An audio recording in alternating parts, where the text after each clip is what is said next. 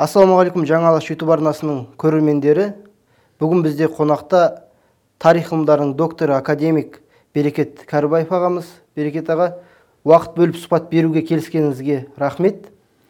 Ә, биыл аға ә, мына қазақ мемлекеттілігі туралы оның шекарасы туралы біршама сөздер болды. Жыл әсіресе осы бір жыл аяқталар тұста. Ә, сіздіңше аға қазақтың мемлекеттілігі қай кезден бастау болады аға?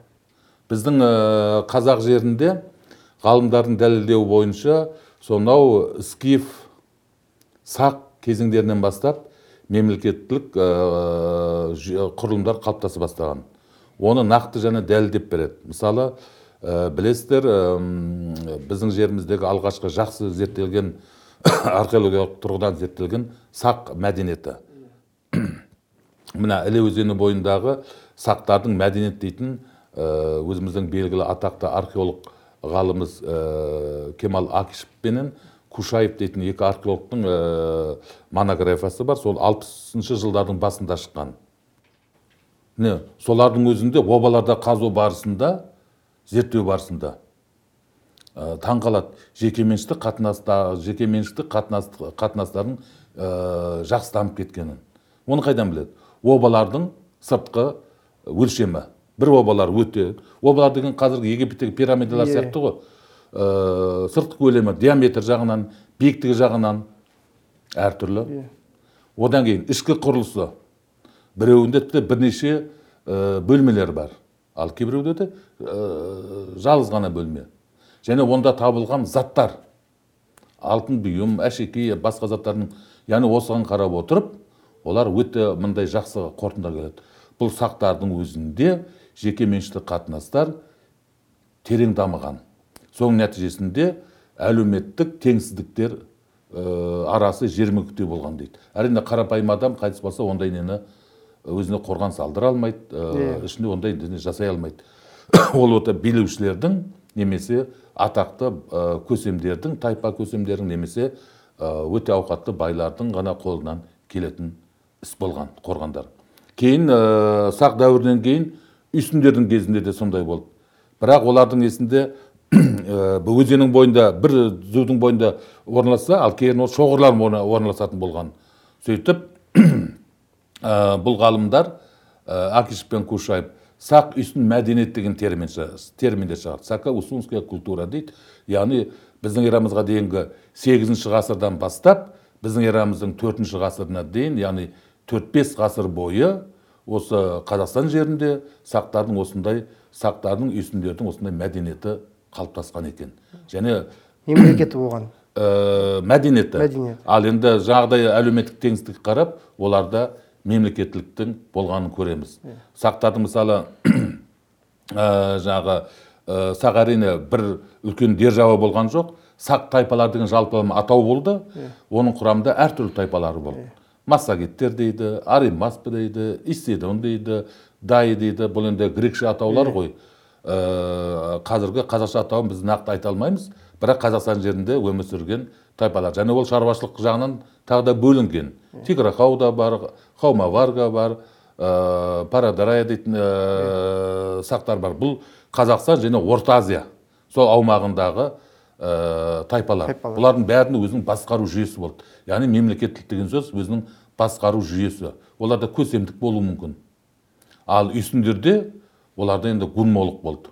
Гунмо дейді қытай тілінен күнби деп атайды. Өздерінің билеушілері өздерінің басқару аппараты болды. Міне бұл мемлекеттілік. Мемлекеттің ең басты функциясы ең басты міндеті өзі қалыптас өзін қалыптастырған халықтың территориясын ә, сақтау шекарасын ә, қамтамасыз ету. Енді осыдан бірнеше жыл бұрын қазақ хандығының 550 жылдығын тойладық қой. Бұл ә, қазақ хандық ә, бұл қазақтар көшпелілер болған. Қазақ хандығының ә, нақты бір көшпелі болғанмен де нақты бір шекарасы болды ғой белгілен- белгіленген. Түсіндім ойыңызды. Жалпы айтайын көшпелі деген ә, сөздің ә, мағынасы әрбір аумақтарда әртүрлі. Мысалы сібірде бар иә? Сібірде ә, якуттар ненестердің тайпалары бар халықтар бар. Иә. олардың көшпелі олар да көшпелі. Моңғолдар бар олар да көшпелі. Мына солтүстік африкада ә, бербер деген тайпалар бар олар да көшпелі. Сосын мына ә, бұрынғы ноғайлардың жерінде қазір ә, қалмақтар тұр олар да көшпелі.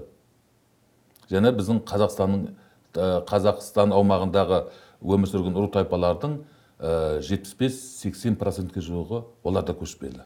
Бірақ бәрінің айырмашылығы бар. Мысалы моңғолияда көшпелілер ол біздікі сияқты көшпелі емес. Олар бір жерде айналып жүріп көшеді.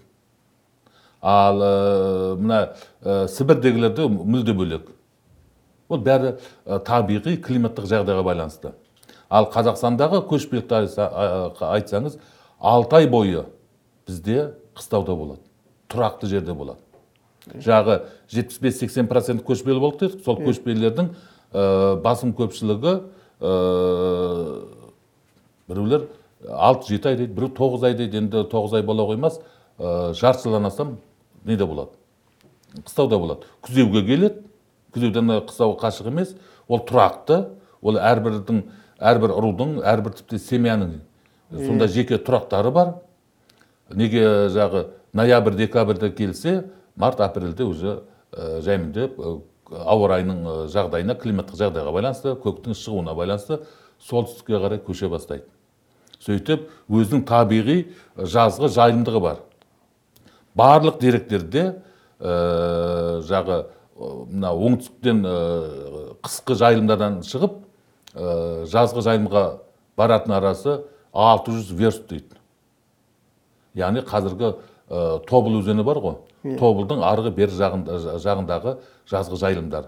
Қарап отырсаңыз ә, қазақтың қыста жағы қыстауы мен жайлауы қазақтың өмір сүруіне өте қажетті тіршілік ареалы. Мысалы қазақ хандығы мысалы қазір аға шекарамызды айтамыз ғой мысалы ә, шығысымыз бар нақты. Ә, мысалы ә, жаңағы солтүстігіміз мына петропавл қазіргі сол шекарамыз бар.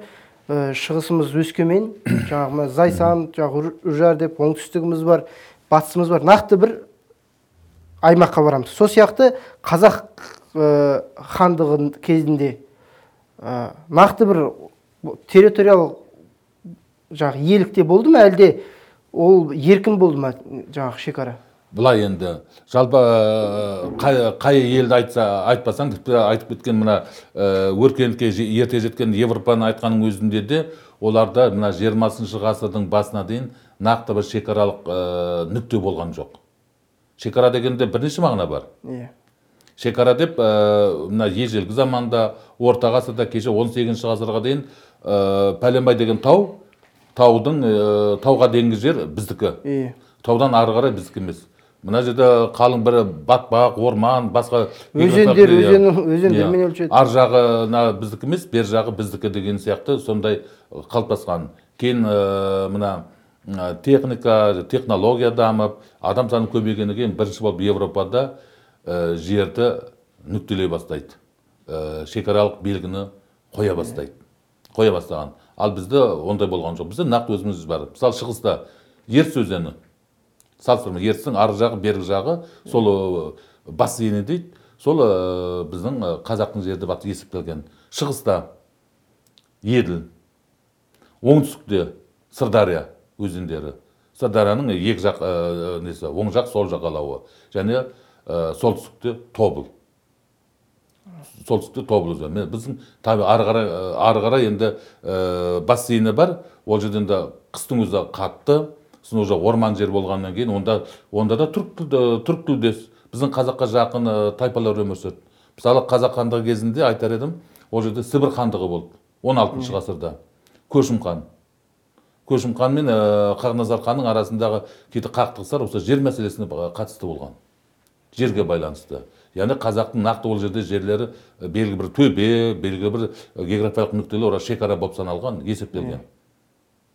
Ал кешегі ресей думасының депутатының айтып отқан ол далбаса ол айналып келгенде үш неден принциппен сөйлеп тұр.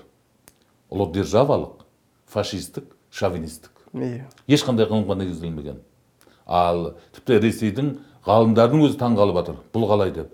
Ресейдің ресей ғылым академиясының тарих институтының мамандары бұны алда қашан айтып налып қойған. Қазіргі атаулар қазіргі атаулар сол жерде орысша атау болғанмен де елді мекендер ал бұрынғы жаңағы айталық 19 ғасырдың соңы 20 ғасырдың басында қазақтың жерін толығымен тартып алу үшін ресей үкіметі қазақтардың жерін пайдалану пайдалану жөніндегі үлкен барлық уездер бойынша зерттеу жұмыстарын жүргізген. Сол зерттеу жұмыстарындағы әрбір бұлақ әрбір сай әрбір төбе әрбір географиялық нүктенің бәрі жүз процент қазақша атау бірде бір орысша атау жоқ. Кейін ғана барып азамат соғысы кезінде столыпиннің реформасы одан кейінгі жағы совет үкіметі кезінде одан кейінгі тың игеру кезінде көп жағдай тек кеше ғана өзгерді. Сіз қай жерлерді айтып отырсыз аға қазір? Солтүстік өңірдегі тіпті солтүстік емес біздің бүкіл қазақстандағы ә, жағы жер су атаулары бар Иә, қазір иә. ұмытылып кеткен қазір Иә. октябрь деген ленин деген ә, тағы да энгельс маркс деп кете береді ғой Ә, октябрьдің елу жылдығы деген көп атаулар көп налған Иә. ал олардың бұрынғы қазақша атаулары бар мен ана бір 2000 жылдардың басында осы қазақ ру тайпаларының тарихы деген ә, жобамен жұмыс істеген кезде ә, мкз деп аталатын ә, пәленбай томдық әр уез бойынша ә, жасалған материалмен қарастырғанда көрдім. Тіпті ол, ол кезде ресейдің ғалымдары қай ә, құдықтан қазақтар су ішеді қай жерге ә, барып қонады қай жерге барып ә, тұрақтайды тіпті үйінде қанша малы бар ол малдың жасы нешеде бәрін бәрін есептеп санап берген. Бұны енді ғылымда мкз деп атайды енді. Материалы киргизское землепользование. Бұны атақты ә, румянцевтің жетісу бойынша щербинаның тіпті мына әлихан бөкейхандар солтүстік облыстағы уездерді ә, ақмола облыстарын зерттеуге қатынасқан. Сол кезде сол кездің өзінде олардың жер су атауларының бәрі қазақша болатын. Бұл нені көрсетеді? Бұл жерде ежелден бері қазақ халқы және оның ата бабалары өмір сүріп жатқандығын сол кезде көрсетеді. Ал қазіргі айтып жатқандардың бәрі бұл тікелей саясатпен байланысты. Және ақылды саясаткер дейтін бар және ақымақтау саясаткер дейтін бар. Ә, болашағын ойламайды және кешегі артындағы бір жүйе- жүйелік сабақтас соны ойламайды. Тек бүгінгі күнін айтатын. Және ол өзінің ойы емес. Жоғары жақта біреудің тапсырмалары. Міне сол сол солмен жасап жатқан. Бұл айналып келгенде бір жағынан қазақ халқының бірлігін қазақ халқының тарихи санасын ә, тексеру үшін жасалып отыр. Біздің аға ә, мысалы ә, біз ә, ресей империясына кірдік қой енді құрамына. Астраханда омбыда орынбор мына түмен сол жақтың бәрінде мысалы қазақ ә, қазақтар бар қазақ рулары бар. Ә, осы жерлердің ә, былай тарихи тұрғыдан біз ә, қазаққа тиесілі жерлер деп айта аламыз ба? Жоқ мен астраханды айта алмаймын. Неге десең бір қазақ ханды құрылып, құрылып жатқан кезде бұрын бұ- бұл жердің бәрі бұрын алтын орданың аумағындағы жерлер. Жекелеген вилайеттер немесе ұлыстар болатын. Ол жерде ә, түрік тілдес қазаққа ең жақын ру тайпалар өмір сүрді. Ә, қырымда қырым татарлары Ноғайлар қазанда ә, қазан татарлары астрхан жақта ноғайлар ноғай ордасы сібірде сібір татарлары. А біз ә, қазақтар осы дешті қыпшақ немесе шығыс дешті қыпшақ аумағында өмір сүрдік. Алтын орда ыдырап жатқан кезде енді айтады орталық билік әлсіреп жатқан кезде жаңағы ұлыстарда мемлекеттер хандықтар пайда бола бастайды. Мен бір мақаламда жазғанмын ә, мына едіге туралы. Ә, негізінен едігенің енді тарихта рөлі көп қой. Соның бірі ыдырап бара жатқан алтын орданы хан тұқымы болмаса да бекілер бек немесе премьер министр ә, және әскер қолбасшы ретінде көзі тірісінде ұстап тұрған екен. 1396-дан 1419 жылға дейін 23-24 жыл. Ә, қайта қалпына келтірген ә, мәскеу князінің тәуелділігін мойындатқан литваны ә, жаулап алуға жаулап алуға келген литваны жеңген және әмір темір сияқты жаңағы хандарды өзі қойып өзі алып отырған.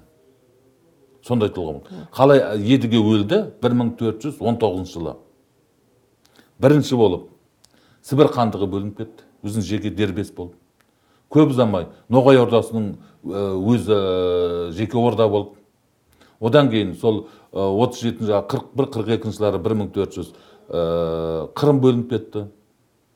Бір мың төрт жүз отызыншы жылдардың сол отыз екінші жылдары болу керек қазан хандығы бөлініп кетті. Ал бұрынғы алтын орданың ортасында үлкен орда деген ғана не қалды? Орталығы сарай әлсіреп жатқан. Ал алпысыншы жылдарға таман мың төрт жүз. Сол үлкен орданың өзі екіге бөлініп кетті. Жағы астраханға жағы ахмет пен махмет деген кіші мұхаммед ханның ұлдары билікке таласып махмудты астраханды алып дербес хандық өзі жариялады. Ал үлкен орда болса кішкентай болып қалды. Міне жағы әрбір орталық билік жойылған әлсіреген кезде осындай нелер пайда болды. Кейін сол пайда болған хандықтардың жанынан жекелеген халықтар халықтар қалыптаса бастады. Сібірде мысалы бұрын шайбанилық әулет еді кейін жағы кімдер жағы керейлердің әулеті кім жа бұрынғы түркілік әулеттер келіп кейіннен ол жерде кімнің атасы көшім ханның аталары билікке келді. Ол шибанилық әулет.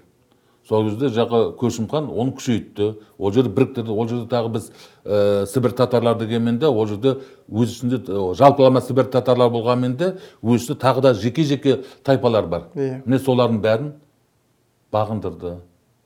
Ә, көшімнің кезінде ә, жағы бұл күшейген кез. Және ә, кімнің ә, неге ермакты ресейлер ресейліктер келіп мақтайды? Өйткені көшім ханмен болған бірнеше рет қақтығыстарда ол кезде енді ресей деген ұғым жоқ мәскеуліктер мәскеу князі немесе орыс мемлекет дейді бірнеше рет жеңілген бірнеше рет көшімге қарсы әскер жібереді жеңіліп қалады иә ал көшімнің жорықтары сәтті аяқталады бұдан кейін олар түсінік пайда болған көшім хан бұл жеңілмейтін күш дегендей ал кенеттен орыстың бір бандиті барып строгановтардың көмегімен кімді жағы көшімді жеңіп еді. Олар үшін бұл анау аспаннан түскен ұлы батыр сияқты болып қалды. Ермак ермакты сөйтіп олар ұлыландырып жіберді ал негізінен ол адам өлтірген үшін қуғында жүрген бандит болатын. Қанішер қылмыскер болатын. Міне сөйтіп бір күннің ішінде бір адам қатысы бүкіл жағы ненің несі өзгеріп шыға келді. Бұрынғы қанішер қаныпезер қылмыскер бір күнде ұлттық геройға айнала келді. Яғни сібірді жаулап берген үшін. Әрине сібірдегі жағдайға байланысты онда жер жағдайы мүлде бөлек. Мына орта азия сияқты біздің қазақстан сияқты оларда көшімнен кейін орталық билік болған жоқ. Әр тайпа жеке жеке бағына бастады. Ал онда жаңағы қазіргі біздегідей дәстүрлі шаруашылық шаруашылық онда аз санды малы бар қалғаны жаңағы бұлғын тиін солардың терісін аулап неге өткізу?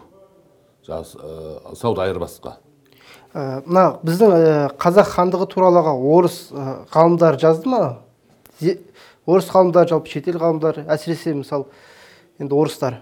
Әрине жалпы айтайын европада ғылым 17 ғасырдың соңы 18 ғасырдың басында тарих ғылым ретінде қалыптаса бастаса қалыптаса бастаса сол ресейге де сол уақыттан бастап келе, бастады сол, сол кезден бастап келе бастады әрине олар біздің қазақстанды жаулауды бір жарым ғасырдың ішінде жаулап алды және жаулау тәсілі қандай бұрынғы ә, жағы татарларды қазан татарларын жаулап алу тәсілін қолданған әскери ә, бекіністер мен шептер салып қояды олар алғашында қорғану үшін салған кейін оны ары қарай ә, шабуыл жасап бағындыру үшін қолданды ә, айтатын бұрын енді 18 ғасырдың соңына таман көптеген орыстың жаңағы әскери генштаб дейді ғой әскери мамандары қазақ жеріне келіп сауда дипломатиялық жолмен келіп қазақтар туралы сипаттама жазып кетсе ойбай қазақ мынандай жер деген жері бар мынандай жерде осындай рулар тұрады жер су атаулары мынандай онда мынандай тайпа ол тайпа мынандай құрымға бөлінеді десе кейін солар негізінен барып алғашқы болып 1832 жылы левшин дейтін ә, қазір ғалым дейміз сол кезде чиновнигі қазақтар туралы монография жазды бір мың сегіз жүз отыз екі. Бұл әлі де болса қазақстанды толық жаулап болмаған кез. Және мынандай кейіннен қазақ жерлерін зерттеу үшін ресейде мынандай не құрылады ғылыми мекемелер ресей ғылым э, ресейдегі императорлық э, ғылым академиясының филиалдары. Бұрын э, сол жақтан өздері келіп зерттесе енді 19 ғасыр әсіресе 1870 жылдан бастап қазақстан толық жаулап алынғаннан кейін орынборда омбыда және ташкентте жаңағы ғылыми мекеменің филиалдары құрылады. Бөл- бөлімшелері. Кейін сол бөлімшелер енді ә, филиалдар аша бастайды. Яғни қазақстан толық зерттеу үшін сонда былай делінген екен ә, орыс шенеуніктеріне мынандай тапсырма берілген шығысты зерттеу шығыс халық үшін емес ресейдің шығыстағы саясаты үшін қажет сол кезде ресейдің бүкіл саясаты ә, жағы өзінің ә, жағы ғалымдарының зерттеуінің нәтижесінде жүргізіліп отқан қандай діні қалай оны шоқындыруға бола ма болмай ма жері қалай жер үстінде қандай ә, табиғи байлықтар бар? Кейіннен жер астында қандай табиғи байлықтар бар? Міне осының бәрін олар уже зерттеп біліп алды 19 ғасырдың өзінде. Ал одан кейін жетпісінші жылдан кейін бастап қазақстан жерін әрине алғашқы кезде жаулап алуды ә, олар ә, әскермен емес орыс казактары арқылы жүргізді. Русский казачество дейтін бар ғой солар. Халық қаруланған немен барады? Жартылай әскер деген жартылай бейбіт халық міне солар арқылы жүргізді. Ал ә, кейіннен әскери бекіністер және шеп, шептер сала бастады. Қазақстанға шекаралас жерлерде. Сол жерде ә, жағы бекіністер кейін қалаға айналды ғой. Сонда ол тұрақты ресейдің армиясы орналастырылды. Сөйтіп ә, бірте бірте бірте бірте қазақ жерлерін жаулап ала бастады. Анау алғашқы кездегі қазақ жеріне келген шептер. Мысалы орынбор. Орынбордың өзі қазақтың жері екен. Енді бүкіл ә, неде айтылады ә, тіпті ә, әбілқайыр хан кіші жүздің ханы әбілқайыр ресейдің ә, елшісі ә, елшілігінің тілмәші алғашқы тілмәш болып келіп кейін ә, өкілетті елші болып келгенде тев, ә, айтады қару сұратады патшадан. Мен мына жоңғарлардан жерімді қорғау үшін маған оқ шашатын қару дейді. Е зеңбірек қой винтовкамен зеңбірек бірақ әрине болашақ өзінің ә, қарсыласына ресей ондайды бергізбейді. Егер қажет болса сен маған жер бер дейді. Мен сонда бекініс саламын сол жерде сол сонда әскер орнатамын сол әскер қорғайды дейді. Алғашында сырдария өзінен сұрамақ болған. Бірақ ол кезде ол жерде ә, мына сырдың төменгі ағысы бойы ә, әбілқайыр ханға қарсы ресеймен жақындасқысы ол жерде болмайтын еді. Сөйтіп ә, өзінің мына жетіру жетіру кіші жүздің жетіру бөлімі әбілқайырды қолдаған. Солардың ә, солардың ә, аумағындағы жер сұрайды. Сөйтіп оған орынборды береді. Орынборға ол қазір орынбор жерінде әскери бекініс салуға. Өзің картадан қарап olсаң орынбор жері келгенде бірден мына орал жақтан келеді да бірден қазақстан жерінде оңтүстікке қарай иіліп кетеді да пәленбайдан кейін қайтадан ә, көтеріліп кетеді міне сол жерді кезінде әлі күнге дейін сол жердегі қазақтар өзінің ә, жүздеген жылдар бойғы ата бабалардың жерінде отыр. әрине. Қазір ғылымда мынандай бар. Этникалық аумақ этникалық территория этникалық шекара мемлекеттік шекара мемлекеттік аумақ саяси шекара дейтіндер бар. Бұл қазір ресейдің жері ресейдің ә, мемлекеттік ә, аумағы болып саналғанмен этникалық, этникалық жағынан қазақ халқының сонда тұрып жатқан қазақ халқының жері ата бабалар сонда қорымдары бар сондай бейіттері бар. Ә, олар ол жерден кеткізілмейді. Қандай жағдай болса біз өзіміздің пәленбай жылдан ғасырлардан бері, бері келе жатқан өзіміздің ата бабамыздың жерінде отырмыз деп олар санайды есептейді. Ол дұрыс. Ә, біз осы тәуелсіздік ә, алғаннан кейінгі осы жылдары ә, назарбаевтың делимитация жасаған үлкен еңбегін иә. Қатты айтады. Бұл аға осы қаншалықты сенімді. Сосын қазіргі кезеңде біздің ә, ш- демек біздің шекарамызға ешкім ешқандай күмән қауіп төндіре алмайды ғой.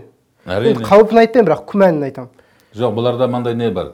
Ә, қазір жасыратыны жоқ. Ә, түркияда ұлы тұран деген ә, идея бар дейді. Иә ә, тіпті ә, біздің ішімізде де бар. Бірақ оны көп емес. Кейде естіп қаламын баяғы алтын орданың заңды мұрагері, мұрагері бізбіз иә.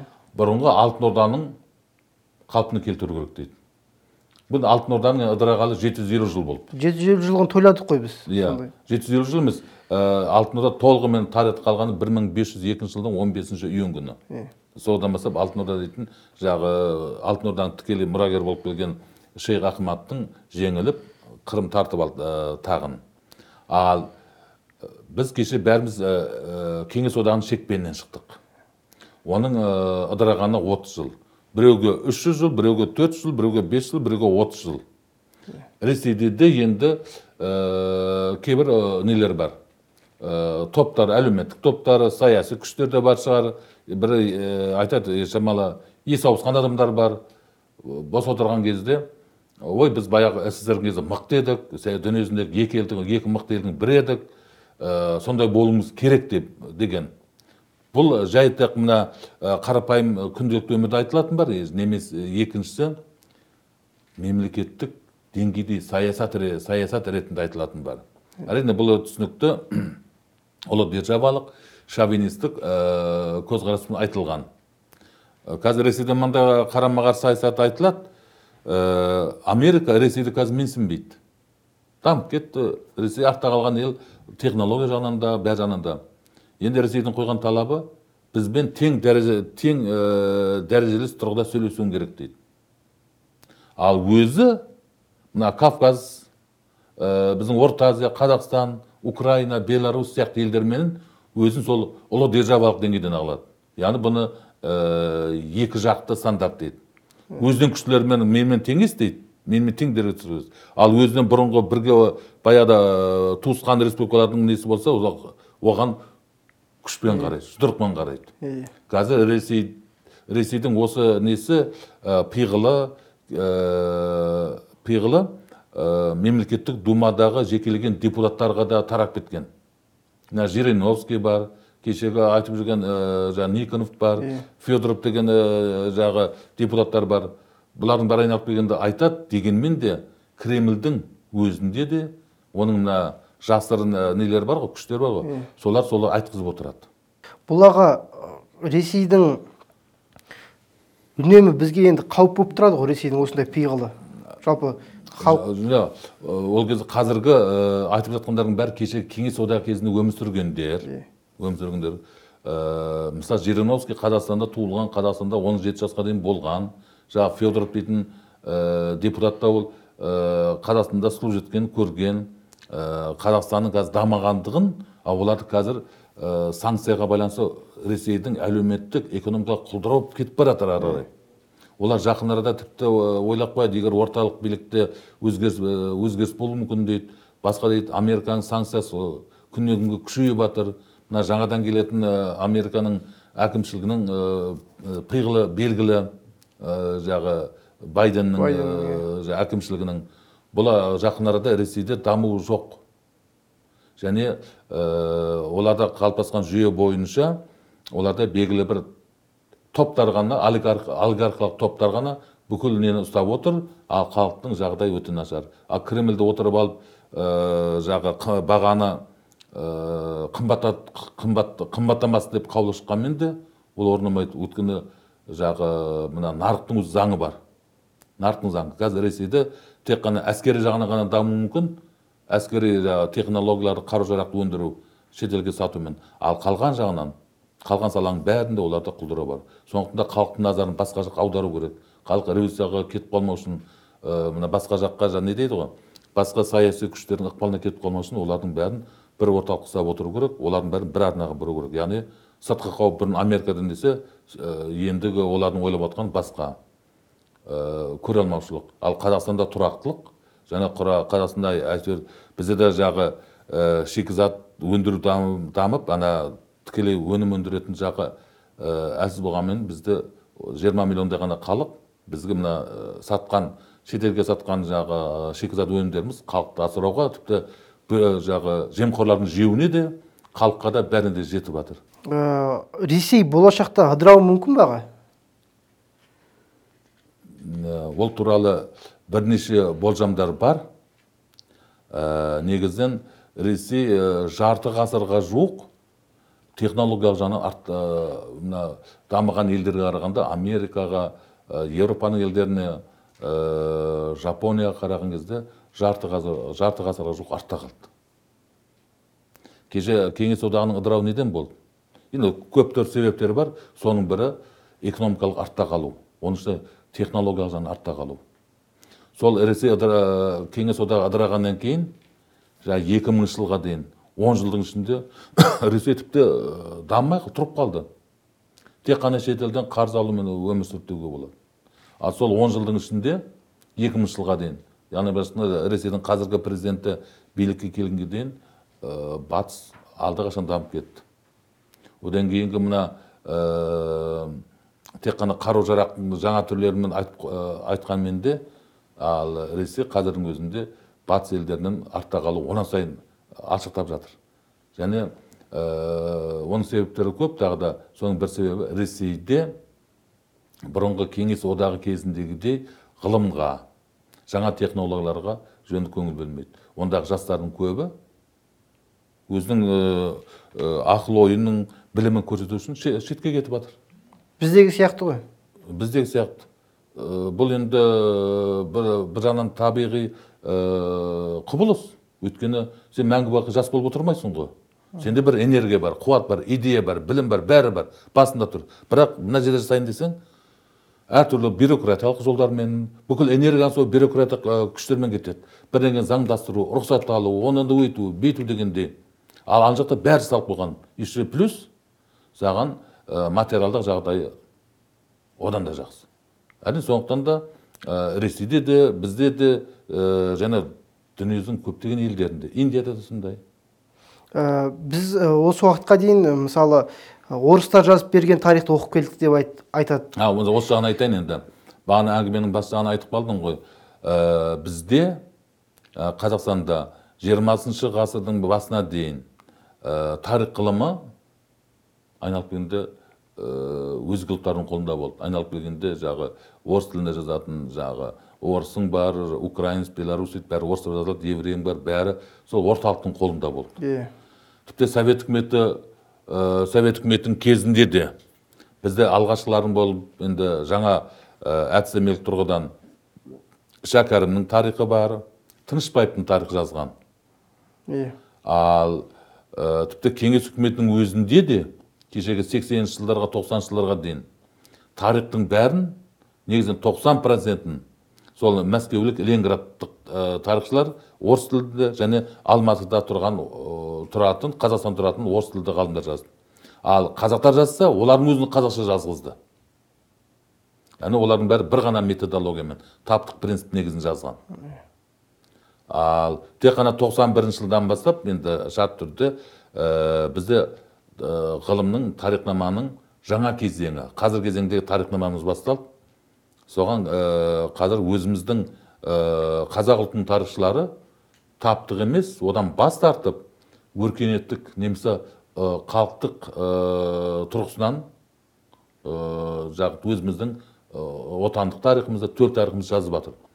Бір ұрпақтың кезінен бір жаңағы қалыптасқан санадан екінші неге санаға ауысу қиын екен дегенмен де сондай процесс бар. Қазір ешкім таптық тұрғыдан жазбайды. Яғни ол ескірді қалды деген сөз. Иә. Онымен шындықты білмейсің. Енді студенттермен сабақ бересіз ғой қанша жыл болды? Иә. Қазіргі қазақ жас қазақтардың тарихи санасы қалай? Олар мысалы патриот па? Осы өте жақсы сұрақ екен. Мен жаңа осы мәселені айтуды есіме шығып бара жатыр. Жалпы мен өзім ә, бакалаврларға магистранттарға және докторанттарға сабақ беремін. Бізде қазір үш сатылы оқу ғой. Иә сонда бакалавр бірінші курсқа сабақ беремін. Сонда бірінші келіп сұрайтыным алғаш танысу болады ғой. Ә, танысудан енді шамалы уақыт болса мен өлтіремін тан- жеке танысамын. Айтамын қанша балмен түстің? Көбісі біздің тарих факультетіне грантпен түседі. Тоқсан тоғыз процент грант. Мына оң қолыңды жүрегіңе қойып тұрып айтшы. Саған ә, алматыда оқу казгуда оқу мақсат болды ма? Әлде тарихшы болу мақсат болды ма? тоқсан тоғыз процент айтады. Ағай мен тарихшы болуды армандап келдім. Мектепте бізде тарих апайымыз мынандай болды. Ә, мен тоғызыншы оныншы сыныптарда мынандай мындай неге қатыстым? Жағы аудандық оқушылар Олимпиадалар. олимпиадалар болады соған. Және мынандай біздің ауылдың жерінде мынандай деген төбе бар. Төбенің ішінде мынандай құмыра шығып жатыр. Мен нағылдым өйттім бүйттім бір ана жақсылап дайындаса міне болашақ тарихшылар қазір көкірегімде от жанып жүрген менің тарих студенттерім бар. Шіркін ай дейтін. Осы қазір ә, екінші курс үшінші курс ә, төртінші курстың балдарында дәл қазір бос уақытын жібермей өзіне қажетті ә, тақырыпты қазірден таңдап алса өзіне қажетті болашағына зерттейтін және ә, қа- қаншама әдебиеттерді қаншама деректерді санасына сіңдіріп алса. Әрине ол қиял оны ол бірте бірте қалыптасады бірте бірте сіңеді. Ал уақыт тұрмайды ол ертең жас келеді үйленеді бала шағалы болады немесе ә, тұрмысқа шығады ә, үй қайда үйді кім береді алматыдан? Айналып келгенде қазіргі жастардың мен ойлаймын сол алғашқы он жылдағы он жылдағы он жылдық несі жағы өмірі сол қалыптасу материалды жағын шешумен кетеді. Иә. Кішкентай болған соң онда проблемасы шығады. Жақсы егер оған ә, ата анасы жақсы көмек беріп тұрса. Ал ә, көмек бермесе өзі шешуге тура келеді. Сөйтіп жастық энергия дейтін бар сонымен кетіп отырады. Уақыт бөліп ә, сұхбат бергеніңізге рахмет аға. Ә, құрметті көрермендер ә, бүгін бізде қонақта болған ә, берекет кәрібаев ә, тарих ғылымдарының докторы академик. Біздің каналымызға жазылып пікір айта отырыңыздар.